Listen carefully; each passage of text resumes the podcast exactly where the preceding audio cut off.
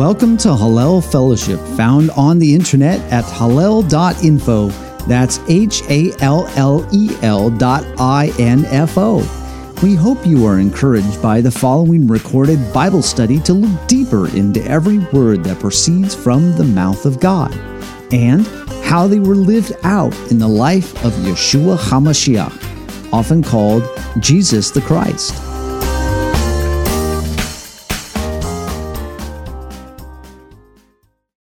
The Torah portion Vayikra, which covers um, Leviticus uh, chapter 1, uh, going through chapter 6, verse 7.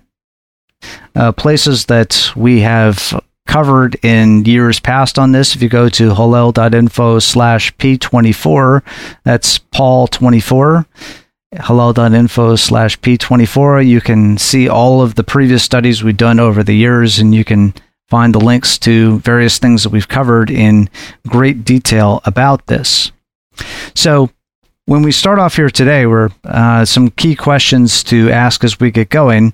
You know are these instructions we just read about are these things anachronisms or vestiges of the uh, path the past uh, paths to god? Uh, the the ways that people would uh, would appeal to God in the past, or these things that we actually offer today? And if you do offer today, well, then how do you do it? Because obviously we're lacking some key things like a uh, temple or tabernacle to take it to. So Another key thing we mentioned at the outset is why are these offerings associated with a soothing aroma to the Lord? Because you would think with all of these detailed things that are pretty gruesome that we just read through, that that would be far from soothing, especially if you've ever been around uh, burning things that are not tasty steaks or something like that. It uh, could get quite gruesome quite quite quite quickly. Are so, you saying are you saying you've tasted my cookie? well, was that before or after the fire alarm went off? Or uh, shh, we don't discuss. Oh, that. okay. The neighbors asked me. hey, dinner's ready. now, well, Jeff. Well, yes. This is Pat. For God, it was a soothing aroma because it, they were being doing what He commanded them to do in obedience. Yes and something something uh, a bit more about that, uh, which is actually what we're going to focus on today, is what makes that soothing, because it's something that will we see actually from the earliest days of the history of this planet that gives you a picture of what the tabernacle is all about, and also would help answer a question that we commonly get from a lot of our brothers and sisters in the body of Messiah when they say, "Well." Uh, wait a minute, you know, the the offerings and such, all the sacrifices, they're they're done away with. So why is it that we concern ourselves with anything that's written really there in the Torah whatsoever? What relevance does that have for followers of Messiah Yeshua? So that's a, a key thing that we'll be looking at, but really to understand this soothing aroma is really key to understanding um, more about what the Lord is actually looking for in this and a big problem that happened with Israel later in its history.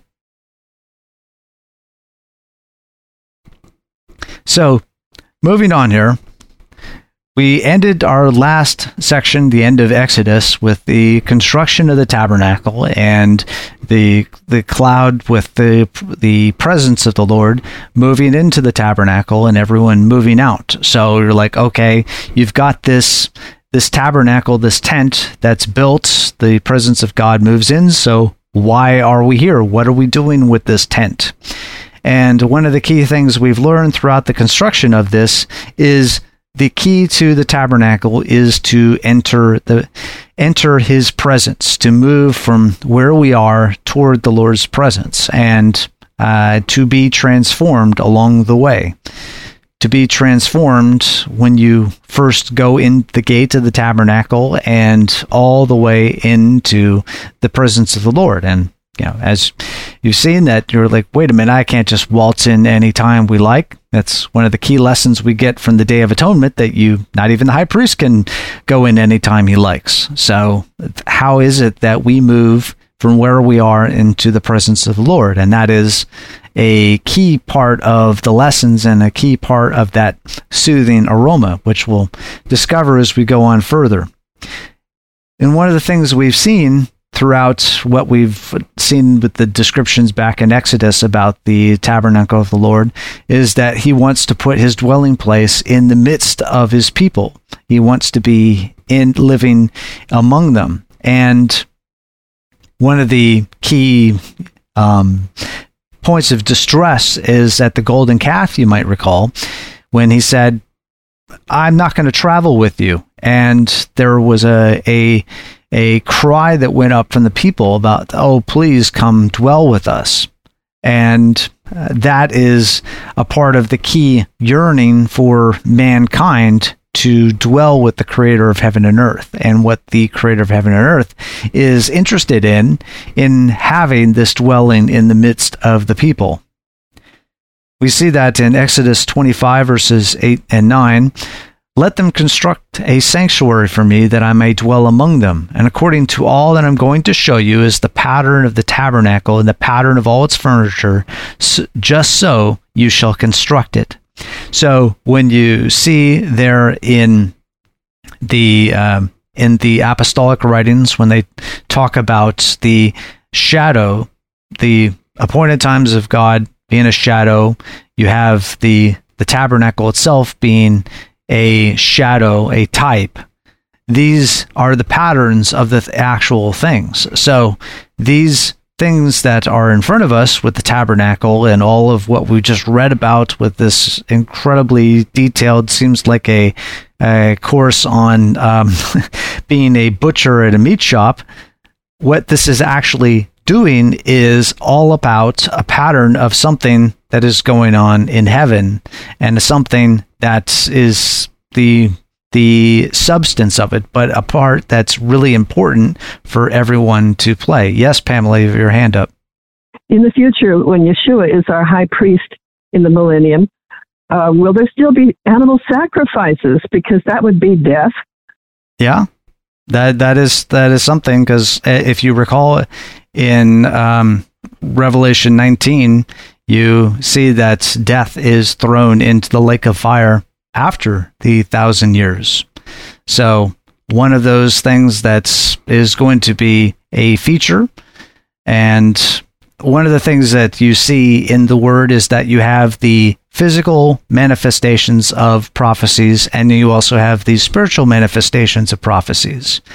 And oftentimes you will see that the spiritual things will precede it uh, before sometimes the, the physical things. And uh, it's kind of an interesting give and take that you have between the physical and the spiritual. But oftentimes there are the physical parts of that. Now, uh, we've talked about on a number of occasions about the uh, the so-called third temple that's described in in uh, both in Revelation to a limited degree, but in great detail in the book of Ezekiel. That this, uh, in its proportions and such, seems to be a a how, how should I say it? A very large, outsized um, structure that is put on the earth. So there are a lot of features of it that have a lot of spiritual ramifications, but there is a possibility that these are also going to be physical manifestations of it. So it's one of those things that you cannot discount it, but you also just like what we're going over here today to realize that these are all a pattern of the the things that are coming, that the things that are the lasting, the things that are the real dwelling place of God.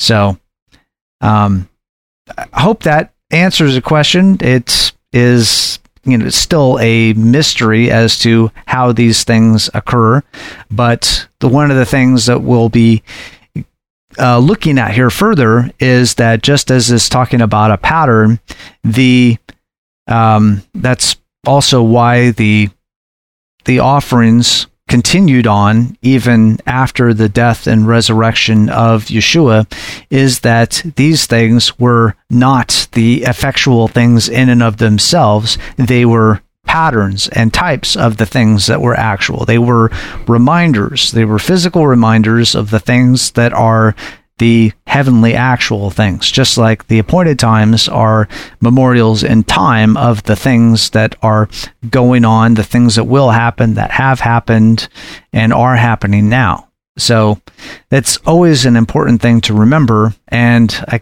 a key part of what we're talking about with this soothing aroma to the Lord to never lose sight of, because you can bring something in that is exactly what God had commanded, yet it will uh, be abhorrent. It won't be a soothing aroma to the Lord. So that is kind of a preview of coming attractions here, and as we move forward. As you see, like in the dedication of the first temple that Shlomo or Solomon did, uh, recorded there in 1 Kings chapter 8, where he's uh, praying over the temple as it's being dedicated. Uh, 1 Kings 8:27 says, "But will God indeed dwell on the earth? Behold, heaven and the highest heaven cannot contain you. How much less this house which I have built?" So that is kind of the uh, Kal v'chomer in in reverse. It's more like the the Chomer v'Kal there. Basically, the instead of the um, the earthly uh, example or the less important example being accepted as true, proving something that is a more weighty or a heavenly or a spiritual truth. Thus, we have the reverse here of what uh, Shlomo is getting at by saying, well, heaven cannot contain you. That is the reality there. That is the the chomer, the the the heavy part of this. But look at the lighter side of that, the pattern, the type of the the building that he built, which you know when we've talked about that in times past, the dimensions of it were uh, definitely supersized from the tabernacle, the tent that was uh, that we are looking at here today, and was described the, in the latter chapters of Exodus.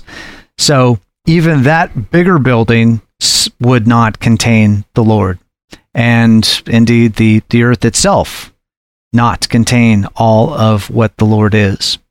But the Lord is making his presence appearing in this cloud in a particular place, the place where he decides to put his name.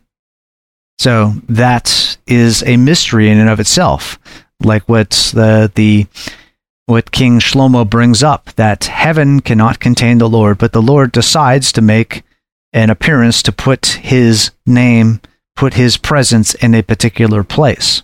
That is a mystery. How how could that possibly happen? Well, when you're the creator of heaven and earth, that um, as the old adage goes, uh, can God create a rock that he cannot lift? Well, the one who creates all matter that would best say no, he cannot create a rock that he cannot lift. So that's what you call a uh, category error in logic. So, thus, we're talking about here today about the things coming into the courtyard, coming in through the front of the tabernacle toward the presence of God. And this is an artist's description here of of various aspects, what it may have looked the bronze copper altar and the bronze copper uh, wash basin for the for the feet and for the hands for the priesthood uh, moving through in and out of the holy place. So one of the key things about vocabulary here as we go through uh, offering or gift is the Hebrew word uh, korban. We'll be talking a lot about korban.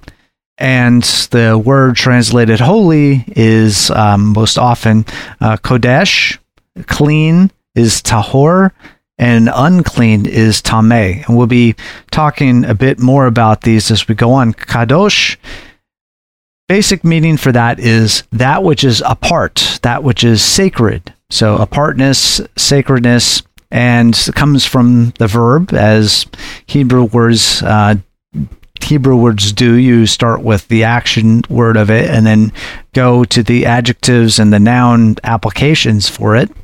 So you start with the Kadash, um, and some linguists have traced it back to a root word to mean uh, cod for to cut.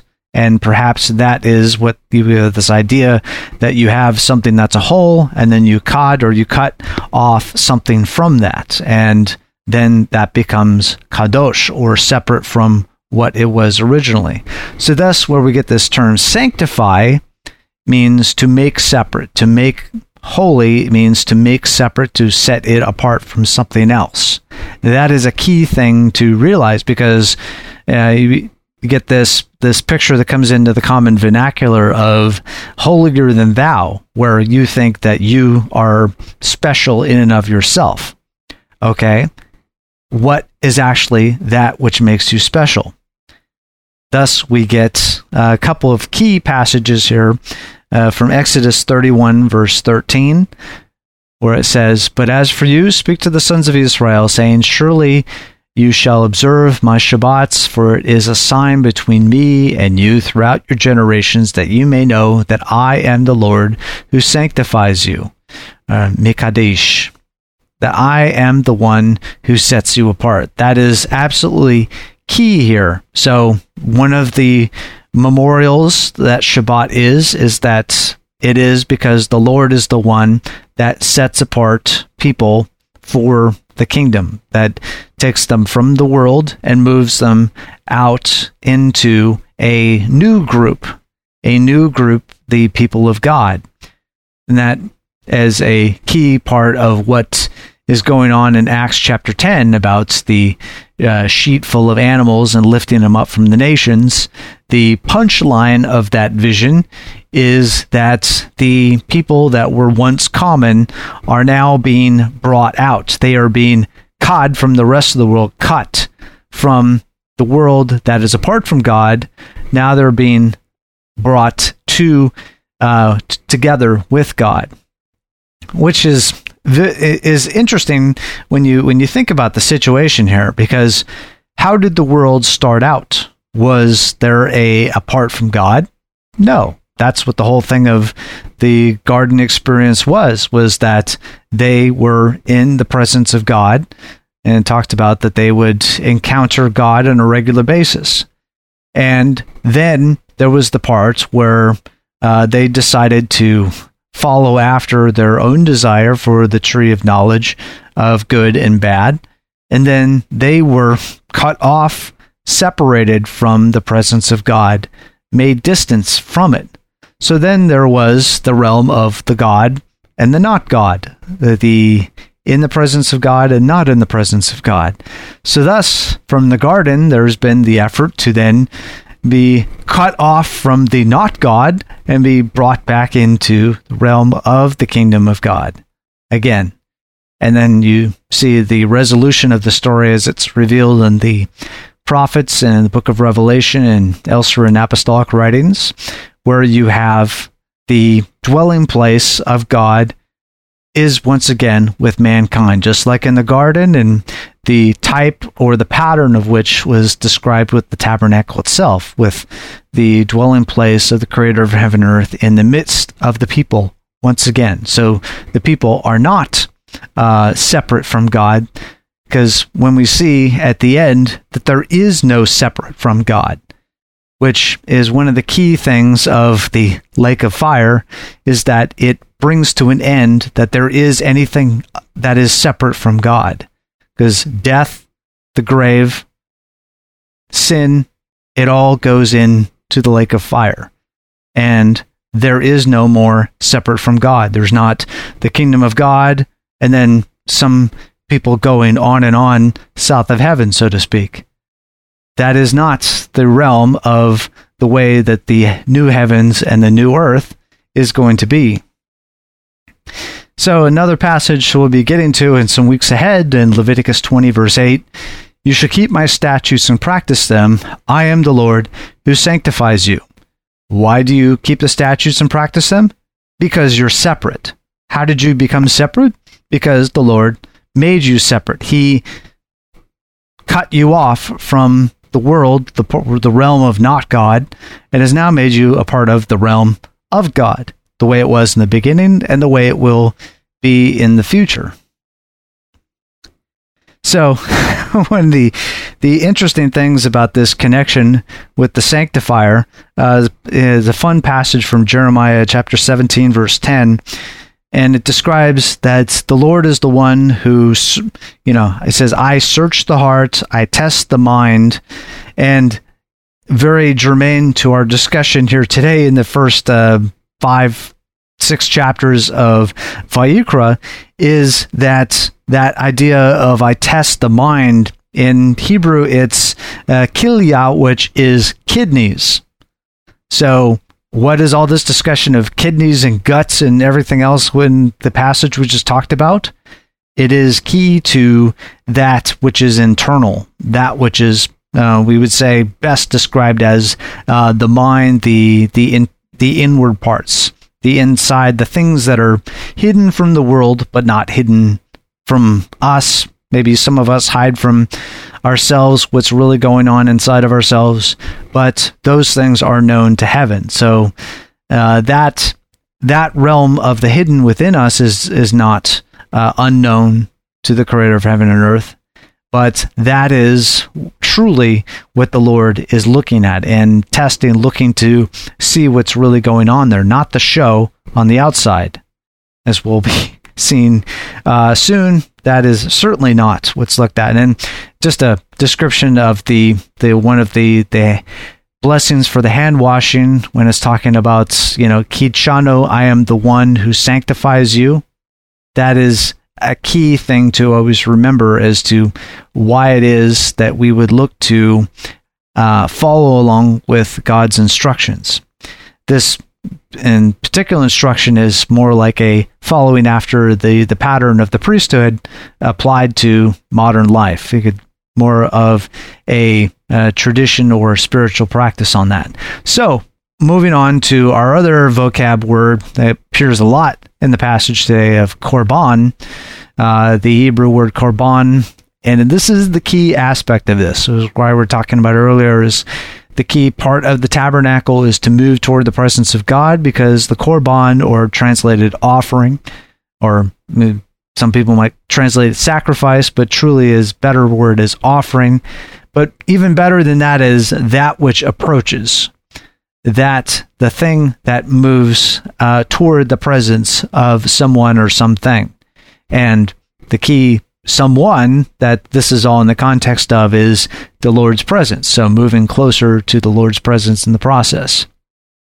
And a key thing that we'll see throughout the book of uh, Vayikra is that the Korban does not remove sin, but God allows the Korban to approach his presence because it is tahor, and which we'll be getting to shortly. But th- this is a key aspect of understanding the offering is that it does not remove sin, but how soothing it smells, so to speak, is what removes sin. We'll be getting to more of that as we move along here. But now on to tahor. The, the Hebrew word tahor uh, translated clean, but probably a better way to put this is that it is fit to approach the presence of God. Because as we'll be seeing as we go throughout Vayikra, that there are things that are tahor, which uh, and tame that may not be, you could say, things that are uh, diabolical or some sort of uh, character flaw. We'll see that these are things that just happen in life happen in the lives of men, happen in the lives of women. It's just way that humanity works and the occasions of life that you'll end up in one situation or another situation. But just in the process of it, that these that that which is tahor is that which is fit to move into the presence of God because the whole part of the pattern of the tabernacle is that this the tabernacle is all about you know uh, giving life bringing life and the things that may be more around decay and death and other aspects of that are things that are not in the realm not in the realm of the creator of heaven and earth. So now on to tameh So tamei translated unclean, but really you might say better to be translated as not fit to approach or unfit to approach. And um, one person put that as before Adam and Eve sinned, there was no ritual unfitness because humans had never experienced death. So that unfitness to approach the presence of God, once there was death, that whole part of being cut or cut off to made separate from the presence of God. Um, that was one of the aspects that brought death into the reality of humanity. And thus, that's something that death, not really a big aspect of the presence of God. So, not a part of the pattern that is being emphasized by the presence of God in the tabernacle. So, now one of the, the, the key aspects of it that we get in as well, if um, if being tamei, being unfit to approach the presence of the Lord, is not sinful, then why can't someone who is tamei approach into the presence of God? Is because he's saying this is the pattern of what I'm putting here.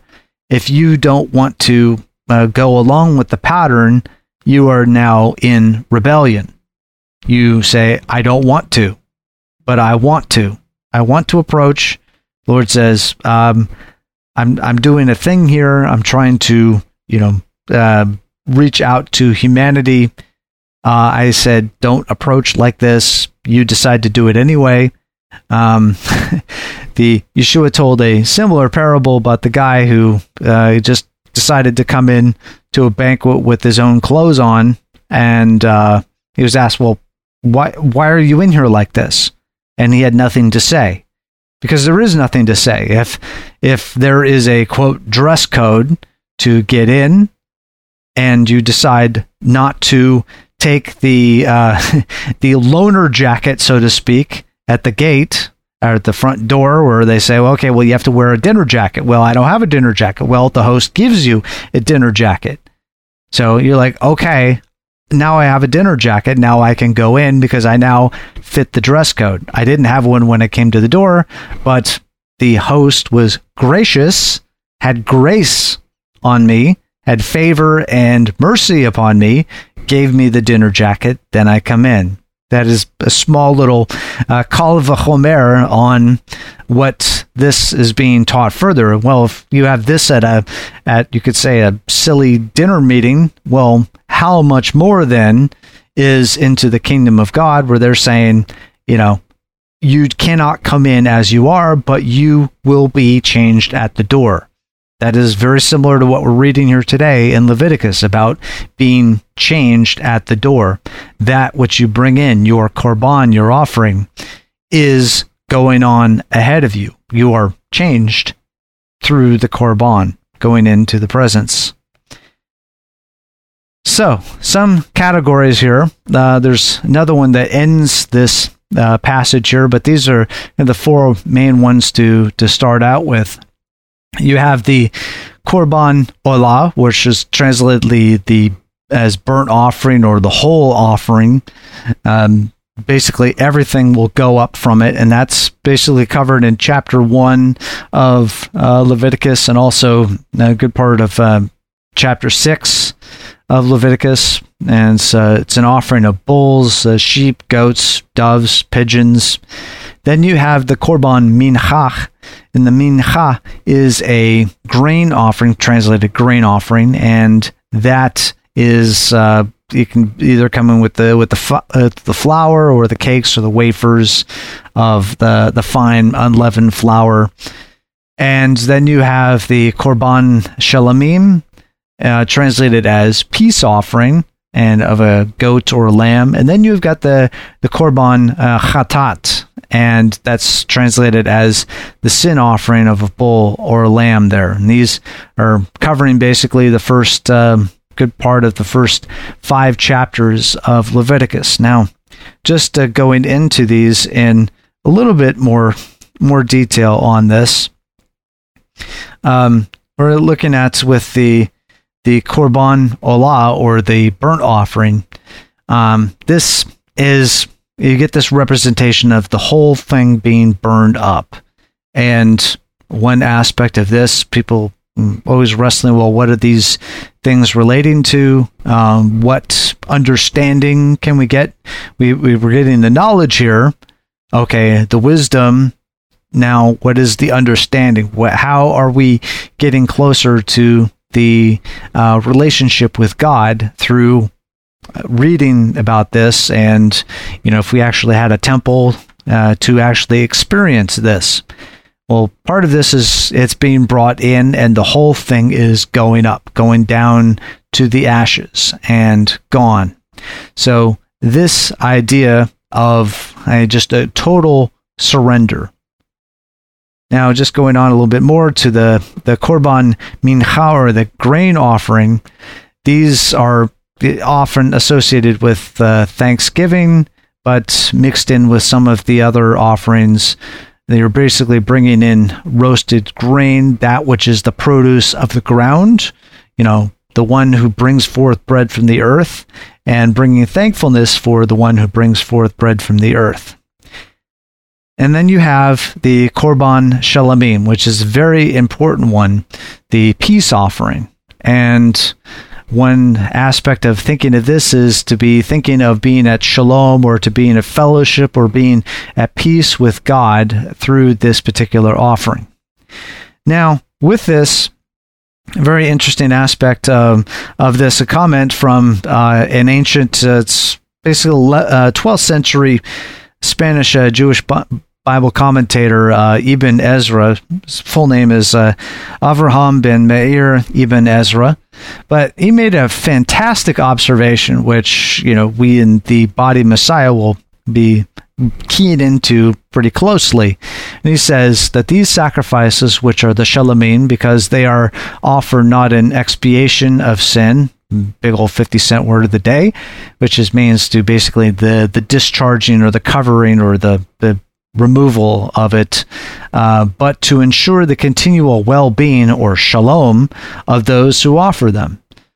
Or the name may allude to the fact that they are being offered by a soul that is shalama or complete and not lacking anything due to sin or chet whose literal meaning is that there is something missing from the soul. I mean, this this is a pretty profound observation here because this is something that shows up quite a lot, not only in the uh, the Torah, the writings and the prophets, but also the apostolic writings riff on this a lot. So take a look at some of these, and the apostle Yaakov. Um, also called James, he riffs on this idea quite a lot in his letter. Uh, James chapter 1, verses 2 through 8. Great passage. We've talked about this before in great detail, but this is very interesting in this particular context. So we're talking about the Korban Shalamim, or the peace offering. Consider it all joy, my brethren, when you encounter various trials, knowing that the testing of your faith produces endurance, and let endurance have its perfect result, so that you may be perfect, or teleos, and complete, or holo, holokleros, um, lacking in nothing. But if any of you lacks wisdom, let him ask of God who gives to all generously and without reproach, and it will be given to him. But he must ask in faith without any doubting, for the one who doubts is like the surf of the sea, driven and tossed by the wind. For that man ought not to expect that he will receive anything from the Lord, being double minded man, unstable in all his ways. And one of the things we've seen in previous times when we've taken a look at this passage is the importance of maturity, the importance of this process of um, testing, going through trials in life. There's, we will all encounter problems in life, and these problems we should be asking, Lord, give me wisdom. Why is this happening? So that when you go through this trust in the Lord, okay, uh, I'm having a really bad day, bad month, bad life, and sometimes but what is it that you want me to do with this? How can help me endure through this process and get out the other end of it? But one of the key things to look at this is where it's talking about uh, perfect results, and the uh, the Greek word that's used there is uh, teleos, and teleos or also comes from a, a Greek uh, form of telos. And this picture, as it's uh, described in the Thayer lexicon, is uh, lacking nothing necessary to completeness, but also that all have reached a certain ripeness or maturity. So you are reaching a maturity through this process. And some really key passages, um, the Apostle Yaakov uses this word quite a lot in his letter, like in, um, we, we saw in that that uh, perfect uh, result, it could also be uh, translated as uh, perfect work, a, a completed, a mature work, that you've been made a mature person in this process. And uh, in uh, James 1:17 talks about the perfect gift is from above. So that which is reached its fullness, your full gift that's been given from above. And then James 1:25 talking about the perfect law, the law of liberty. So this is a when you go through and you realize that what the mature look of the law is, you see that it is a law that brings liberty, it brings freedom in the process. But it takes maturity to actually look and see it as such, other than taking the immature look at the law as uh, you're cramping my style. I want to do this. You're telling me I got to do that. Um, I don't want to do that. So, like back we were talking about with Tame before, you know, you may be Tame, but you just want to do what you want to do anyway. So, but the interesting aspect of uh, going back to our passage here in James 1, uh, verses 2 through 8, with the Greek word of uh, olo, olokreos, which is a, a compound word of olo, which is whole, and kleros, which means that which kind of falls out of it, kind of like taking dice and throwing them out, and whatever it lands on is where it is. So your roll, so to speak, has reached its destination. And that's what the result of it that falls out of it. So where this uh, is used in the Septuagint or the Greek translation of the, the Torah is in a key passage uh, related to Deuteronomy chapter 27, verse 6, where it talks about when you build the altar, make sure that you use olokreos stones, uncut stones. Take them as they are, not as you want them to be, take them as they are. So when you're taking these stones to represent the the 12 tribes, you take them as you find them, not as you want to make them, because that is what the Lord is building with, wants to have built with this altar. So, um, moving on here to another kind of key passage in Matthew chapter 5, verses 21 through 26, which gets to where the section we're going with on this soothing aroma to the Lord is.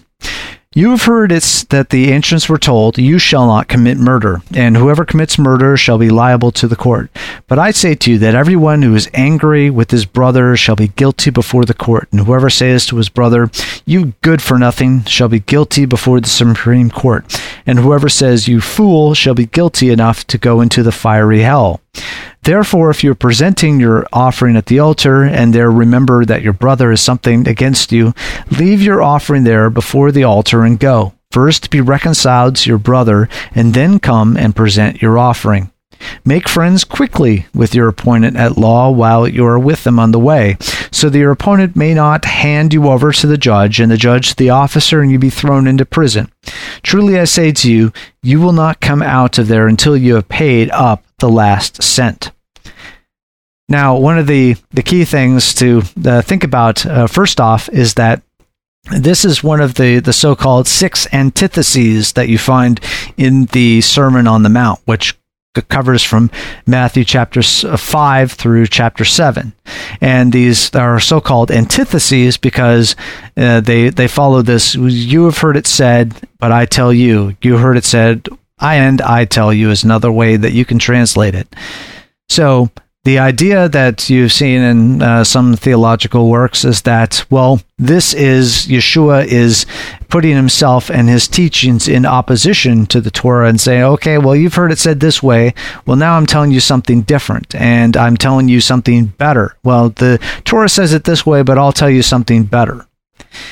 What you see in a lot of these cases, we've gone over this in years past in great detail, but what we see is that um, it takes guts, so to speak. It takes the, the kilia to really understand what the Yeshua is getting at because he's looking for for truth for truth in the inward parts, really in your guts, in your kidneys. He's looking for that which is true on the inside, not on the just on the outside or just, you know, by what the letter says, but what is the understanding of what the Torah says and the prophets uh, have conveyed, and they're in elucidating this further.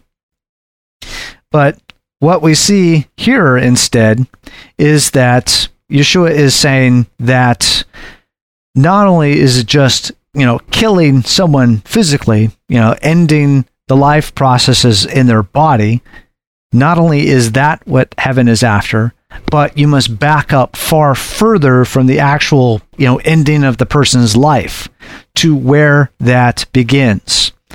We see the the earliest parts of that with uh, Cain and Abel, and uh, there a number of people over the centuries who have seen, wow, this sounds a lot like Cain and Abel there, where, you know, Cain is there and his offering is not accepted. And, you know, the, as you read back in Genesis, it says, well, if you do right, won't your offering be accepted? So, in a very similar thing, what was his not doing right? And you might say that this could be that which started in his heart. And the Lord back in Genesis was saying, hey, Sin is crouching at your door and it looks to master you, but you can master it instead. Are you going to, uh, as Paul puts it, take your thoughts captive and put them into subjugation to the law of Messiah? Are you going to take control of that which you see is going off the rails and bring it back in to uh, say, I don't want to go this way anymore. I want to turn back. I want to to shuv. I want to turn around and go a different way. So one of the interesting observations uh, that's made about this, um, it's actually from the Mishnah, uh, riffing on uh, Yom Kippur, the Day of Atonement, and it says Yom Kippur is the when a, someone atones for a person's transgressions against God, but it does not atone for his transgressions against his fellow man until he appeases him, or basically he uh, works out what those differences are. So even there, you know, when you're talking about with the uh, Yom Kippur, it's like, yeah, you can go in and you know go through the recitation of you know for the sin that I sinned against and uh, for the sin that I sinned against. But if there are the issues that you have with mankind, you need to work those things out, which is where you get that traditional period of the, the 40 days of repentance. That's like, this is like the, the countdown clock. You've seen the, the countdown clock in lots of places. So when you get the, the 40 days leading up to, to Yom Kippur, uh, starts at the, uh, the the Rosh Chodesh or the first of the month uh, uh, for the sixth month. So then you've got 40 days until Yom Kippur comes, and it's like, okay, this is the countdown. It's time to um, really take stock. Where have things gone? Where have things gone off the rails? Where where is your relationship with God? Where is your relationship with mankind? If there are things that you need to clear up, this is a good reminder to do so. You should be doing on a regular basis, but hey, this is the time period where you really need to bring your your relationship with God and with mankind really into its proper place and not let it just dangle out about. So that's where you get this this kind of key idea of the um, the korban shalomim, the peace offering, as being a uh, seal the deal. Hey, uh, things are cool with heaven and earth where you get to this place where this is offered. So, moving on to the korban chatat, or what's called the the sin offering. Um, sin, you're offering a bull or a lamb, depending on what status you are in the society, whether you're a leader or amongst the people. And the key word here of sin, uh, the for the sin offering is called the chatat, but the way it's actually used is rather called of purification because you see in various places we'll get to when we get to leviticus uh, 12 6 we're talking about after after childbirth you've got the where you'll often see it uh, it translated as purification offering uh, for the healing of someone from tzara'at, or often translated leprosy, but really just various skin conditions, uh, as we talked about in times past, um, probably has a big spiritual element to that that condition. So a cleansing from that after a Nazarite, a, a Nazir, after they have had contact with the corpse, then you bring in the um, the Chatat offering, and also when the Nazir finishes their time whatever they've designated for their time of their uh, dedication to be, then at the end of that, then that's a part of the uh, offering is the uh, chatat offering, and and incidentally, that's what you see reflected in uh, Acts uh, 21, where you see the Apostle Paul um, there with the council in Jerusalem, and they're saying, you know, the people gotten this idea that Paul, you're uh, against the teachings of the law and such. Well, let's just put their mind at ease. We got these uh, these Nazarene here that are um, they need to go and finish their time to offer their sacrifices, go through the days of the ending of their of their time. Now you go and sponsor them to to go through because as you've seen in the Torah, we'll be getting to it uh, soon. That it is uh, quite a uh, costly offering that you offerings that you bring at the end of it. But the the key part of what the chatat is comes from the um, the verb of chata, which means to miss the mark, to deviate, but also it's used in the context of to purify. So it, it seems very odd that you've got this this picture of it missing. People always say that you're like you're missing or what what you're shooting at uh, some like an arrow going to a target and it misses. So that's it has uh, chata didn't hit the target. It went somewhere else.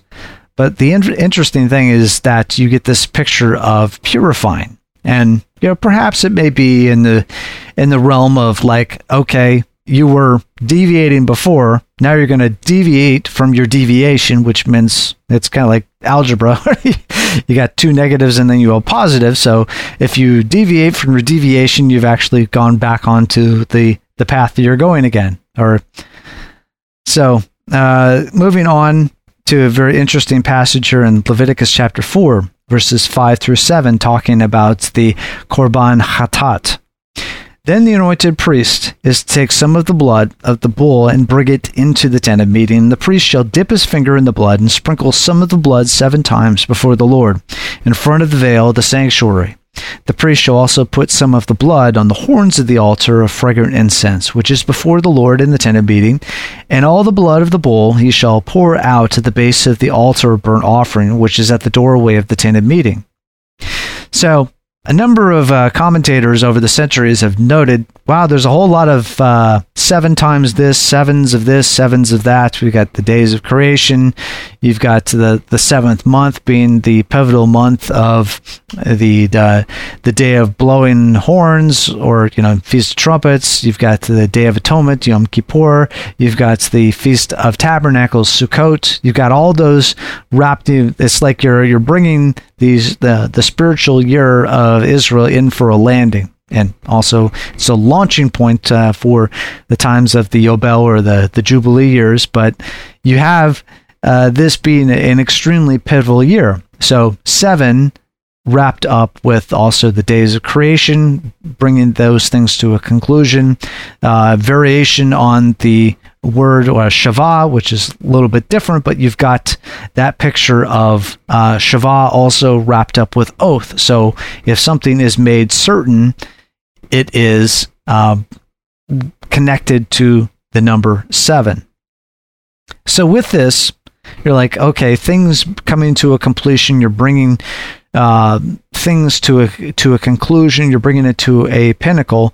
So an interesting thing to think of is maybe that with the sevenfold uh, sprinkling in front of the veil there is pointing to this uh, this korban, the the petitioner via the blood that's coming in on on his behalf. That this is you know it goes up to the altar of incense. So perhaps the the prayer then going up as incense is very similar to what Yeshua told the woman and told the blind man about going and sinning no more. That perhaps this is the desire that, okay, I got here because there was a deviation. I've missed. I've been going toward where I wanted to go. Again, this is the unintentional, and I did not get it. The, something deviated me from the from the path toward the presence of God. So I want to turn around and I don't want to go this way anymore. I don't want to be separated anymore. Now, perhaps this should also be an insta a the the sprinkling of the seven times there before uh, the, the veil and also with the on the horns of the altar. This could also be a view from heaven as like we want to put this sin thing, this missing from entering the presence of God. We want to put this to an end. But uh, made me think of the passage there in Daniel chapter 9, verse 24, when it's talking about the 70 weeks that had been designated for Israel. And as a part of those 70 weeks, and again, sevens again, that would be to finish the transgression, to make an end of sin, to make atonement for iniquity, to bring in everlasting righteousness.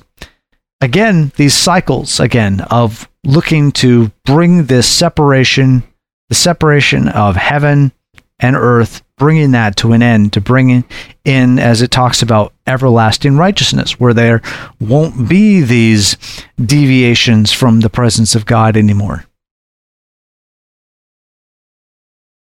And uh, another passage here in Leviticus chapter 4, verses 13 and 14 um, this section we're talking about of the Korban hatat, the sin offering. Now, if the whole congregation of Israel commits an error, um, and the matter escapes the notice of the assembly, and they commit any of the things which the Lord has commanded uh, not to be done, and they become guilty when the sin uh, they have committed has become known, then the assembly shall offer a bull of the herd for a sin offering and bring it before the tent of meeting.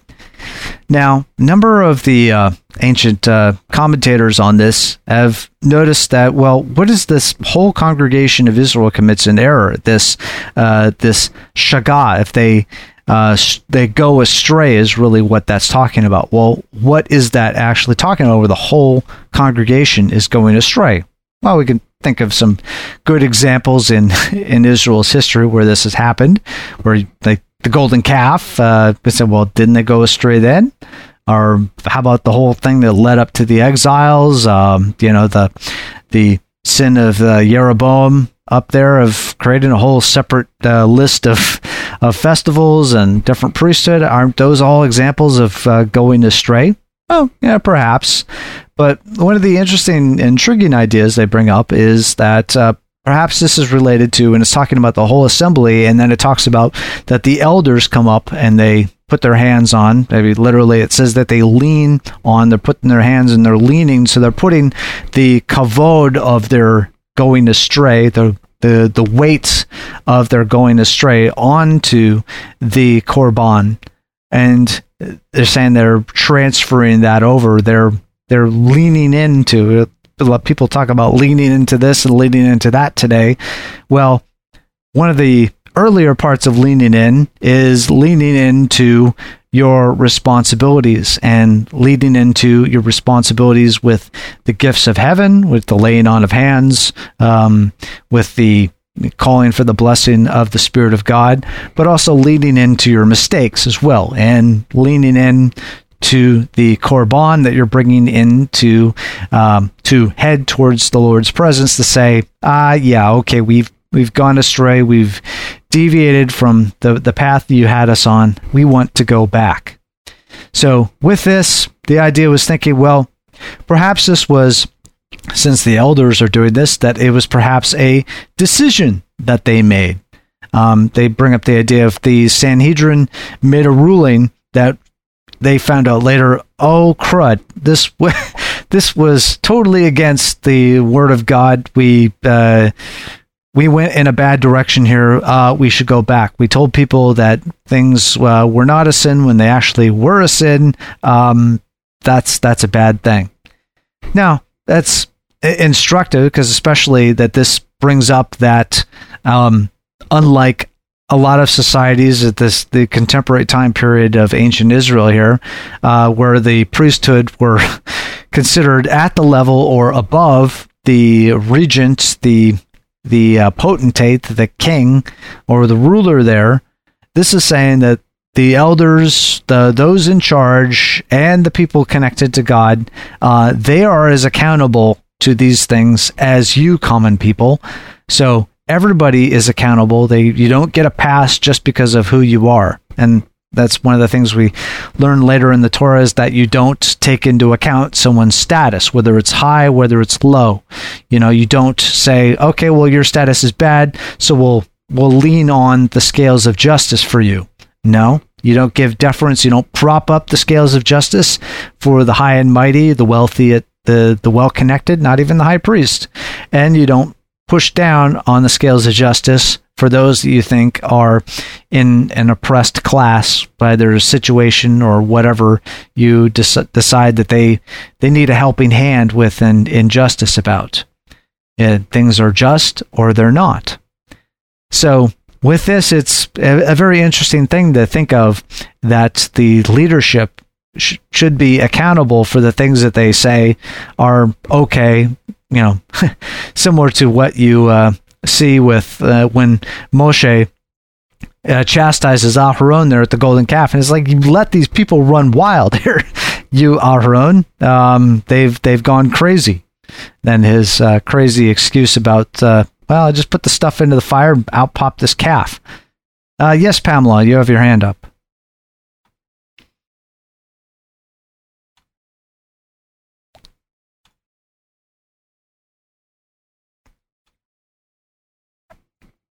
Well, that's that's one of those things that you see both on the accounts, uh, all the quarters of the people of God, is that when you come to the realization that uh, we have gone astray, then you have to say, okay, uh, we need to we need to come back to God. And that's what's pictured with this uh, pattern here of the Korban Chatat, is that, for, especially for the leadership, if the leadership has gone off the rails uh, with um, Israel, with uh, deciding that uh, they're going to bring in the beliefs of different gods, whether, you know, later on where you had uh, Yeshua uh, come in their midst and they decided, no, um, you know, well, as uh, a bit of prophecy went that the high priest at that time period said, one man must die for the sake of the nation.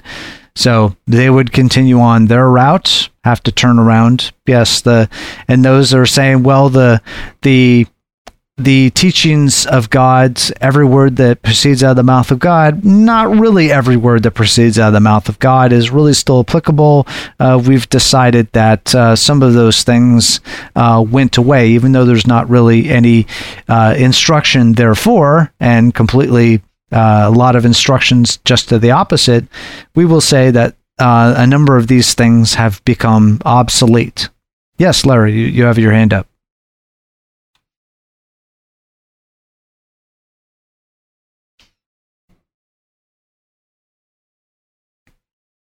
Hmm. Well, there there is the instruction for that, and we'll be kind of getting to that in the in the weeks ahead. And basically, um, if they're hungry, there should be the people around them to give them food. And if you don't give someone food who's hungry, uh, those people who saw the need and didn't fill it, they're accountable.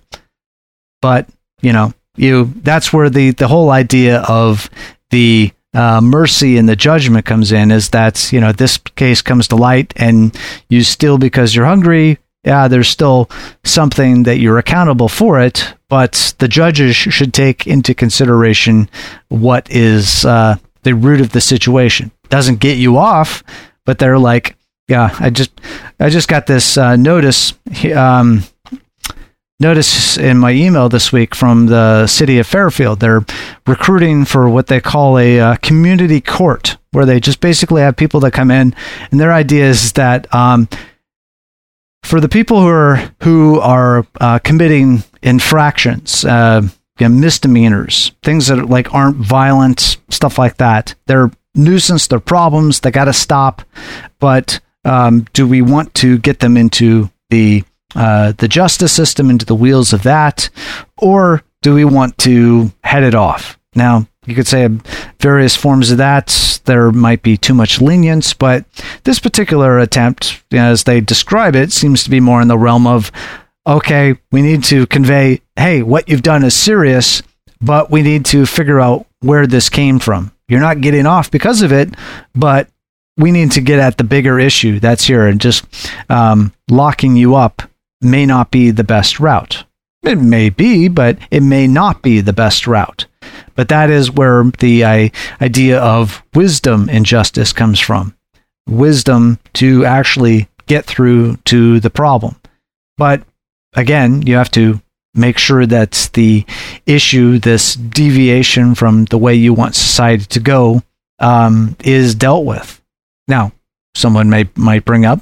Well what about all the unjust laws and the irrational laws and this and that and the other? Well there's a lot of those that people get ground up into. Um, overreach of government overreach of the courts overreach of regulators and those those go on.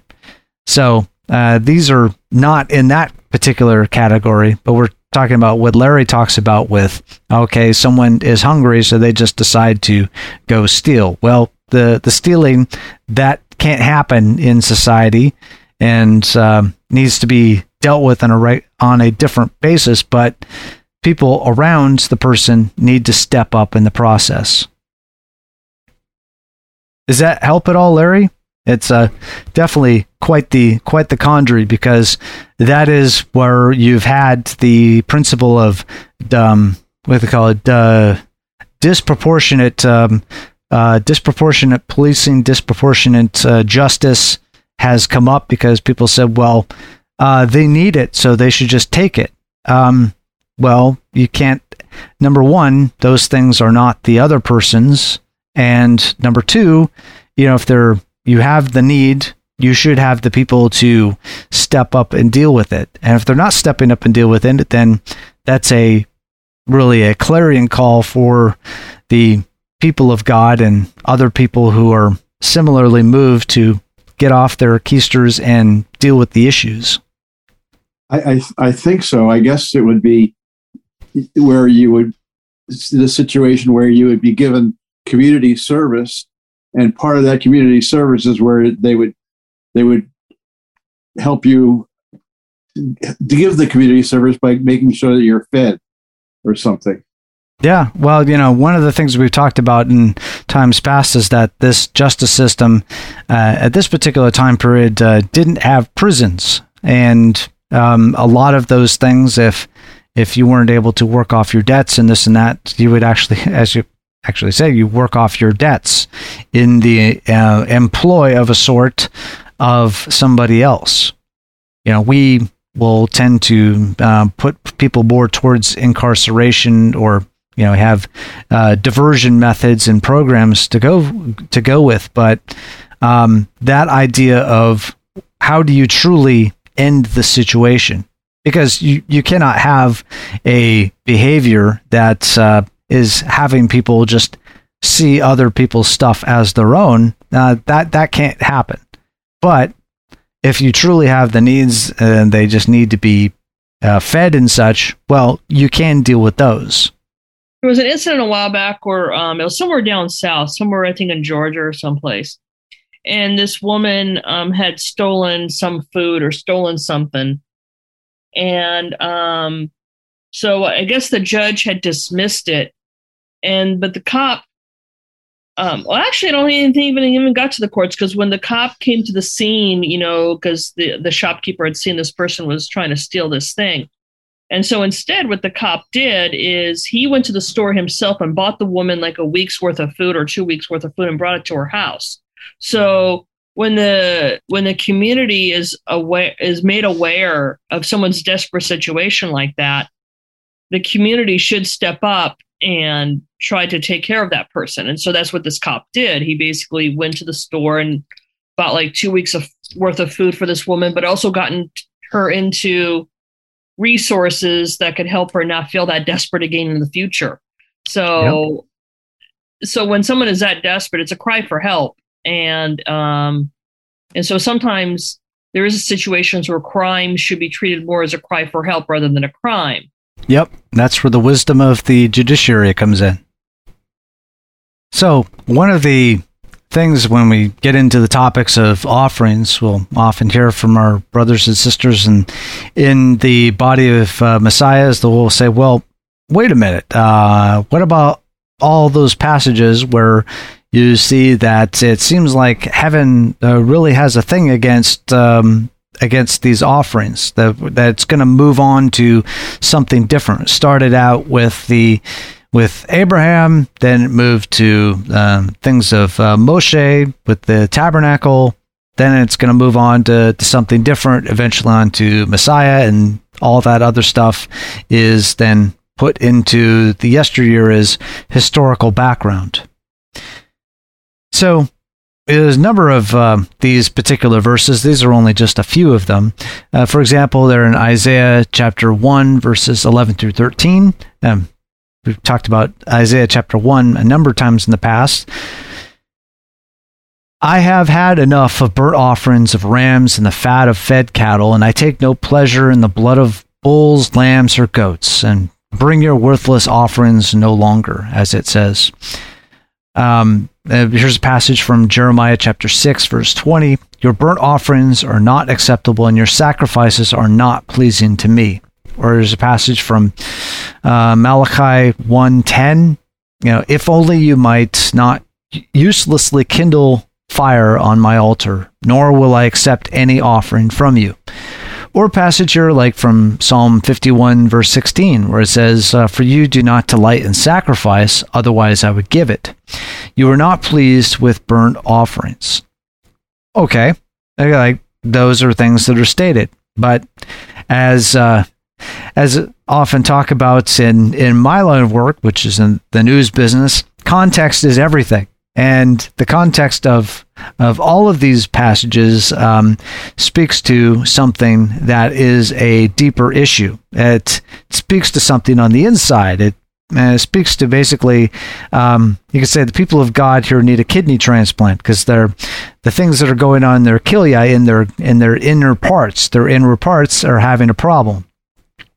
So, for example, um, we, we just looked at Psalm 51 16. Here's for Psalm 51 17. The sacrifices of God are a broken spirit, a broken and contrite heart, O God, you will not despise. And earlier on in chapter uh, 51, Psalm 51, it talks about that you desire truth in your inward parts, in your kidneys, in your guts, uh, the inner part of you that which is inside of you. You need to speak truth to yourself and speak truth to God. You're not going to fool God by coming and presenting these offerings. And that is entirely what the point of all the prophets and the passages that we just read is, is you're not going to fool God by coming up with the offerings if something different is going on inside of you. You're bringing in some sort of offering saying that, you know, it's a chatat and you're saying, okay, uh, we're we're taking care of this. When no, you haven't taken care of it. If you're coming with a shalomim offering saying that, hey, things between uh, me and mankind are great. Things between me and heaven are great. When they're not great, and you know that on the inside, that's a problem. There's a passage here from um, Matthew chapter 9, verses 10 through 13, which is quite interesting and speaks to this uh, directly, where Yeshua says, Then it happened that as Yeshua was reclining at the table in the house, behold, many tax collectors and sinners came and were dining with Yeshua and his disciples. Then, uh, when the Parashim saw this, they said to his disciples, Why is your teacher eating with the tax collectors and sinners? And when Yeshua heard this, he said, It is not those who are healthy who need a physician, but those who are sick. But Go and learn what this means. I desire compassion and not sacrifice. From Hosea chapter 6, verse 6. For I did not come to call the righteous, but sinners. So, that um, go and learn what this means is um, a you could say a rabbinical idiom for uh, I think you need to hit the book some more to understand what it is that you actually read in this passage. So when the prophet uh, Hosea is saying, I desire compassion and not sacrifice, is he saying that he does not desire sacrifice? Or is it that compassion in the sense of uh, what how you treat other people is what is most important in the midst of this. So don't be bringing sacrifices if you are treating other people horribly bad. And that's something you see a similar passage like in Isaiah chapter 58, where uh, in a context of uh, Yom Kippur, it's like, you know, don't come to me uh, fasting and such, and yet you're treating other people terribly. You know, we talked about earlier the passage saying, "Hey, if you want your sins covered, uh, you need to basically cover, uh, clean up, deal with the issues that you have with other people in your life, people that you've uh, had issues with, people have issues with you, etc."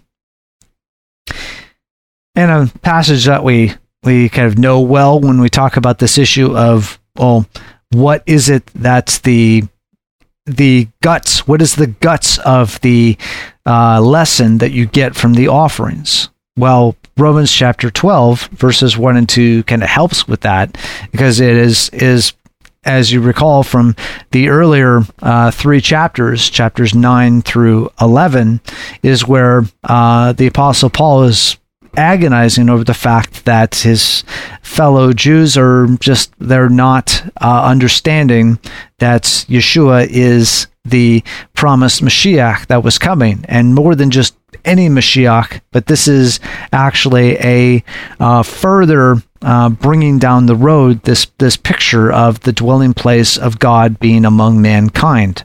So that he's agonizing over this and and finally uh, comes down to this consideration where you have here in chapter 12 where it says therefore i urge you brethren by the mercies of god to present your bodies as a living and holy sacrifice acceptable to god which is your spiritual service of worship.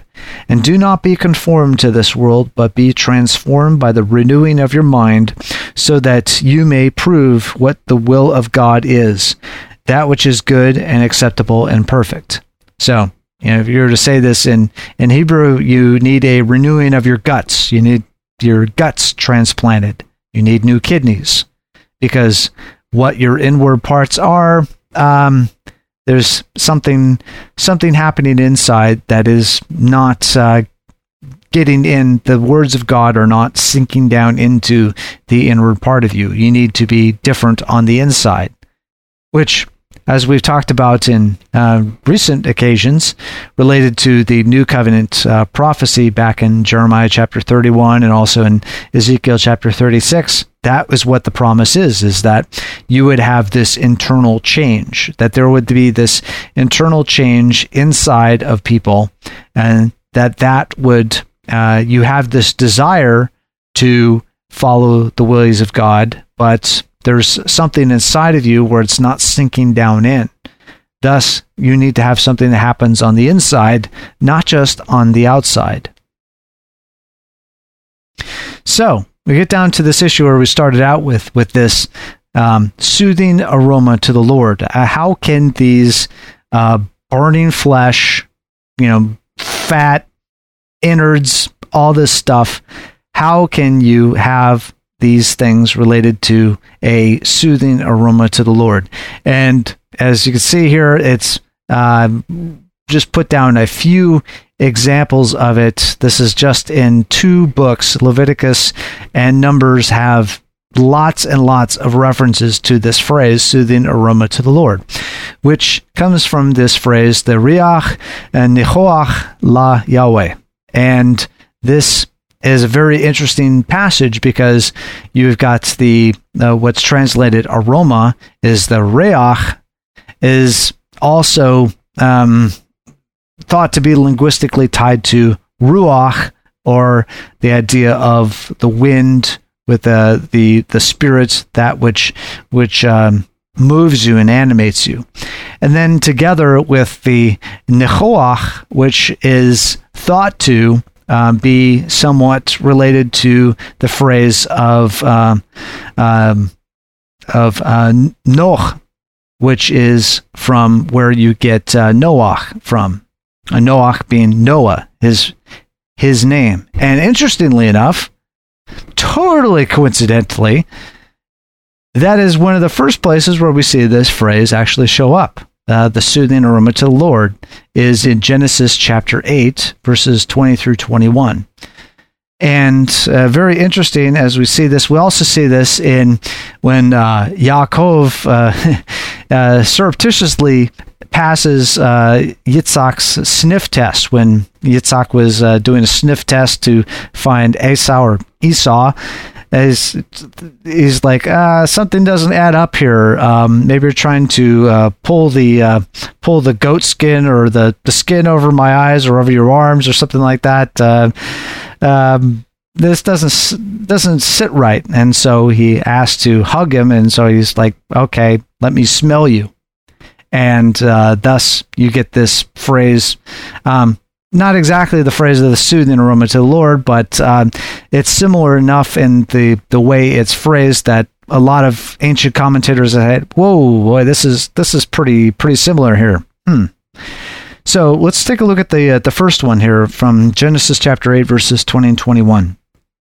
Then Noah built an altar to the Lord, so this is after the flood, and uh, took of every clean animal and of every clean bird and offer burnt offerings uh, on the altar. The Lord smelled the soothing aroma, and the Lord said to himself, I will never again curse the ground on account of man. For the intent of man's heart is evil from his youth, and I will never again destroy every living thing as I have done. So you have this this picture of the one who brought uh, rest to um, the people that were in the ark, those that uh, decided to get on board, the whole extent of mankind reduced from uh, how many there were. Some people say tens of thousands, hundred thousands, maybe a couple of million people at the time period, down to eight after the flood. And he is uh, Noach, the one who brings rest. His name is uh, um, akin to the the word for rest there. So he is one who brings rest to the earth through the flood with God's direction. So this act of trusting God in the midst of this incredible endeavor that Noah has just gone gone through, this what he's done, that is a soothing, pleasing aroma. Now, we'll see this as we go into the next passage there in Genesis 27. But the interesting play on words that you have in this particular passage is between Noach's name and the Nechoach, which is the form of this soothing. So, Noach, the guy who brings rest, is also giving God this uh, or the soothing. Um, one also could say comforting, because we'll see that as we get into the next passage, that it a comforting, familiar. It's like out of all the violence that was happening before the flood, this is uh, the eight that are brought through, this is the familiar scent of people who trust God, who get on the boat. That is the familiar scent. That is the soothing scent of these um, people who have come through. So let's look at the next passage Genesis 27, verses uh, 21 through 27. Then Yitzhak said to Yaakov, Please come here that I may feel you, my son, whether you are really my son Esau or not. So Yaakov came close to Yitzhak his father, and he felt him and said, Oh, the voice is the voice of Yaakov, but the hands are the hands of Esau. He did not recognize him because his hands were hairy like his brother Esau's hands. So he blessed him, and he said, Are you really my son Esau? he said, I am. So he said, Bring it to me, and I will eat of my son's game that I might bless you. And he brought it to him, and he ate, and he also brought him wine, and he drank. Then his father Yitzhak said to him, Please come close and kiss me, my son. And he came close and kissed him. And when he smelled the smell of his garments, he blessed him and said, See, the smell of my son is like the smell of a field which the Lord has blessed. So that picture there, um, he's smelling him, and it's like this the smelling the smell is um, a very interesting turn of phrase that commentators said, well, it's that idea of soothing, and you see that uh, the idea of soothing the concerns that uh, Yitzhak had had about passing this blessing on were ameliorated. They were um, lessened. They were uh, soothed by this smell that he thought was Esau. Now, which um, gets us to a very interesting point here that likewise, that when these offerings are coming into the Mishkan, into the into the the um, the tent of meeting, that this is a soothing smell, a familiar smell that just like with Noah and just like who Yitzhak thought he was dealing with, thus the people um, through their their korban that are coming in, these korban, these offerings of themselves are soothing. They're familiar because these are people that truly, if they are accepted, they want to approach. They want to approach the presence of God. Now, um, they are not soothing and they are an abomination or they stink when these korban are from people who do not want to approach. You know, you're bringing an offering saying, I want to approach, but inside, in your inner parts, in your guts, you really don't. You really don't want to approach. You really don't want to approach not only God, but maybe other people as well. And oftentimes uh, they're intertwined together where people will have a issue with other people and an issue with God in the process. Or they can perhaps lie to themselves and think, well, you know, I have issues with other people, but that, that's their problem. But, you know, God and I, we got this thing going. And um, I, I don't really care about what other people do. They they've got their thing. It's it's their issues. Where really, in essence, we should be asking ourselves on a regular basis, similar to uh, that uh, Yom Kippur service, is like going down. Have I done things similar to what we saw back there in Matthew chapter five? Have I done things that have driven a wedge between me and other people? caused them to have problems. Now, other people can they can have issues, they can have problems uh, that are totally unrelated to us. But as the Apostle Paul advises, you know, as far as it is in your control, live at peace with other people. But some things are not in your control. But as much as it is, that is your prerogative to try to reconcile, to try to bring things back together with people.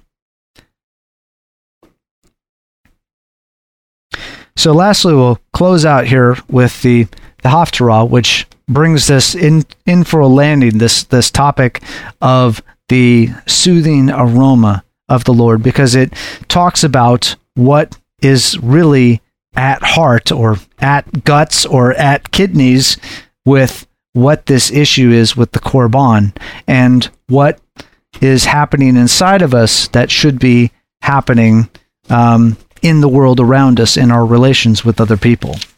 So we're going to be going over into Isaiah uh, chapter 43, uh, starting in verse uh, 21.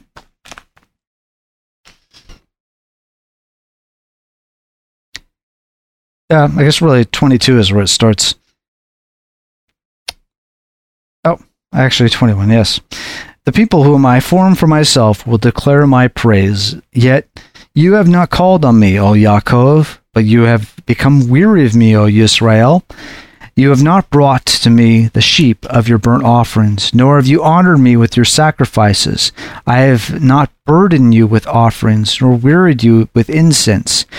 You have brought me not sweet cane with honey, nor have you filled me with the fat of your sacrifices. Rather, you have burdened me with your sins, you have wearied me with your iniquities. I, even I, am the one who wipes out your transgressions for my own sake, and I will not remember your sins. Put me in remembrance. Let us argue our case together. State your cause, that you may be proved right. Your first forefathers sinned, and your spokesmen have transgressed against me. So I will pollute the princes of the sanctuary, and I will consign, consign Yaakov to the ban, and Israel to revilement. Went into chapter 44. But now listen, O Yaakov, my servant, and Israel, whom I have chosen. Thus says the Lord, who made you, and formed you from the womb, who will help you. Do not fear, O Yaakov, my servant, and you, Yeshurun, whom I have chosen. For I will pour out water on the thirsty land and streams on the dry ground.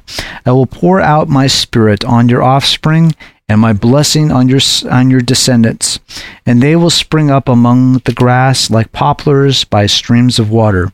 This one will say, I am the Lord's, and that one will call on the name of Yaakov and another will write on his hand belonging to the Lord, and I will name Israel's name with honor. Thus says the Lord, the King of Israel and his Redeemer, the Lord of hosts I am the first and I am the last. There is no God besides me. Who is like me? Let him proclaim and declare it. Yes, let him recount it to me in order, from the time that I established the ancient nation, and let them declare the things that are coming and the events that are going to take place. Do not tremble and do not be afraid. Have I not long since announced it to you and declared it? And you are my witnesses. Is there any other God besides me? Or is there any other rock? I know of none. Those who fashion a graven image are all of them futile, and their precious things are of no profit.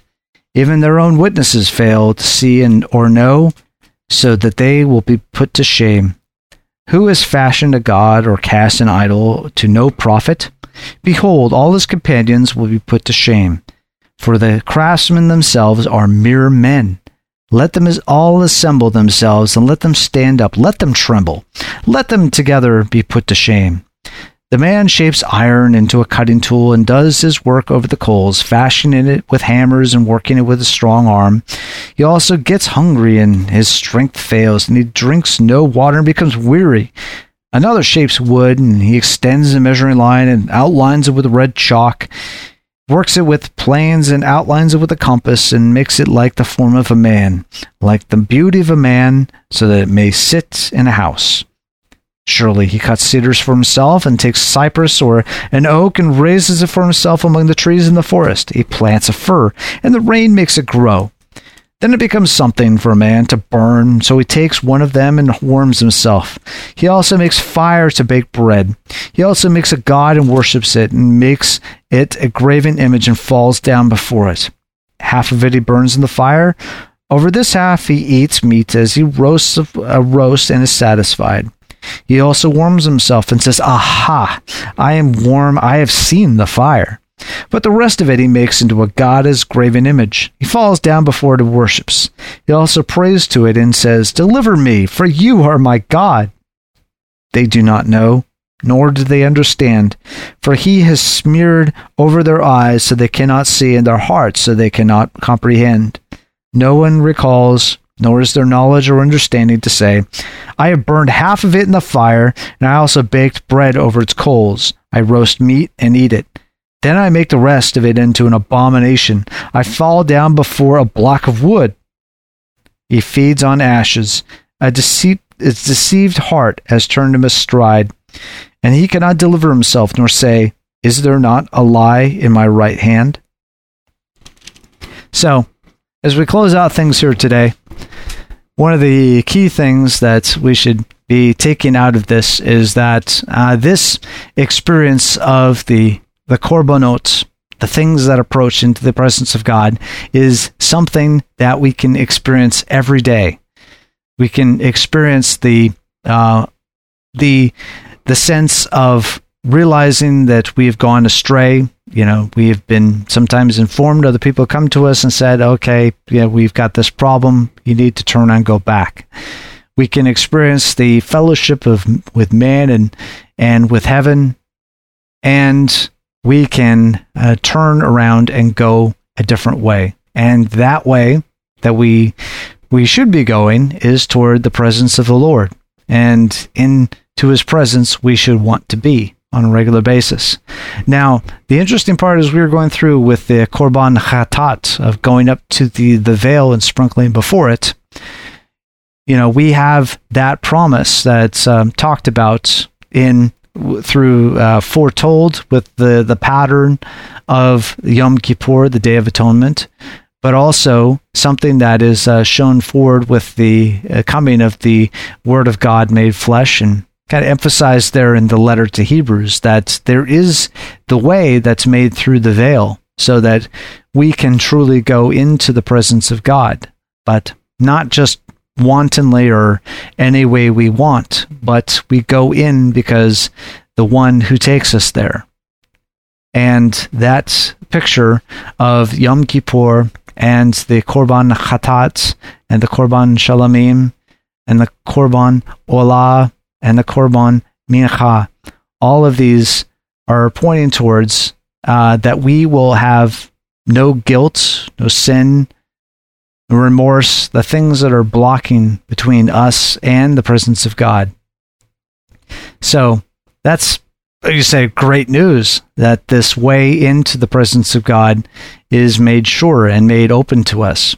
And the, the way that we go in is that when we go up in smoke, so to say, or when our offering goes in, that we are soothing when we get there because we are true in our inward parts that we truly want to be in the presence of God. And uh, the Lord is not going to be fooled if we aren't really true inside of ourselves and there is still something between other people and us or us and other people or or our uh, desire is not to be in the presence of God. That is something that we can't fool. Any last thoughts before we close out things today?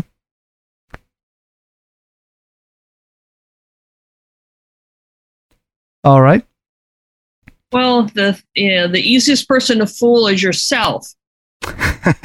and so um since the easiest person to fool is yourself, oftentimes you almost have to ask God, you know, let show me what's going on. Show me what is really going on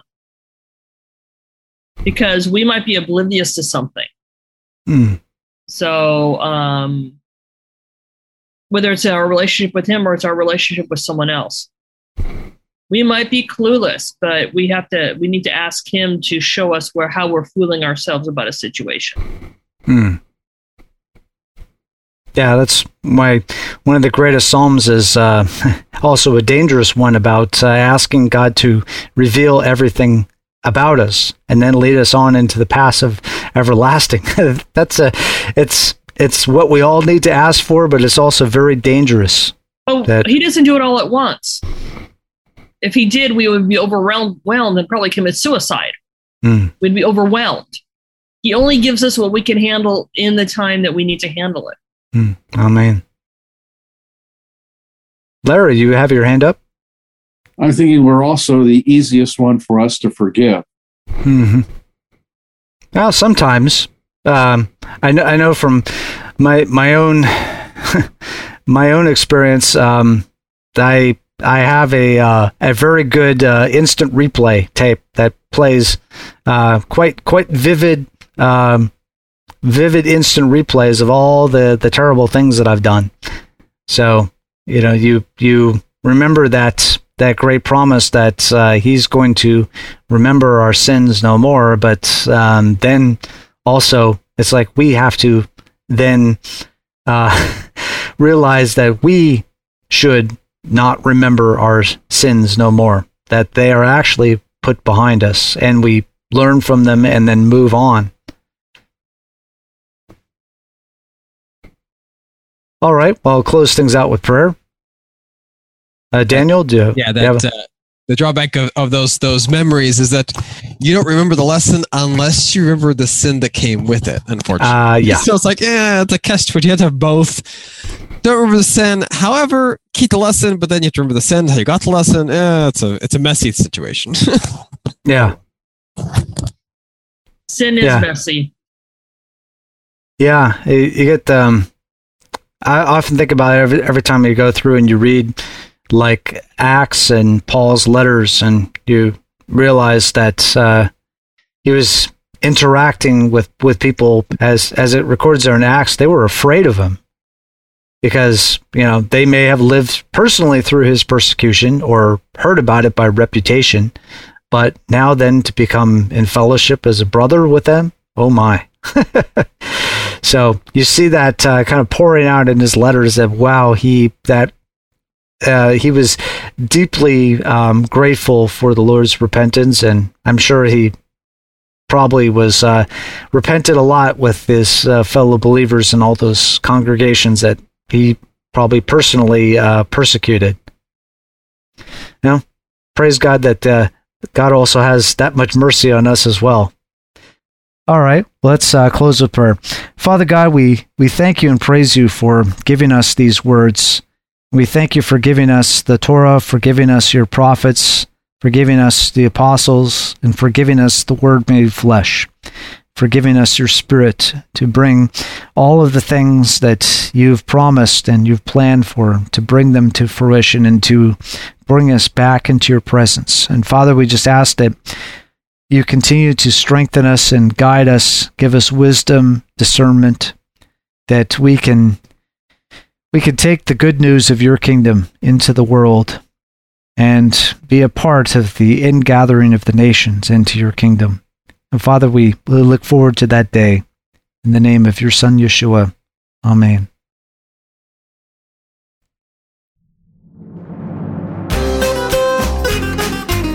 You've been listening to a discussion at Hallel Fellowship.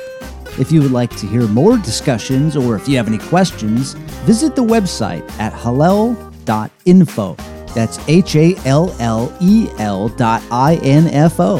Hallel.info.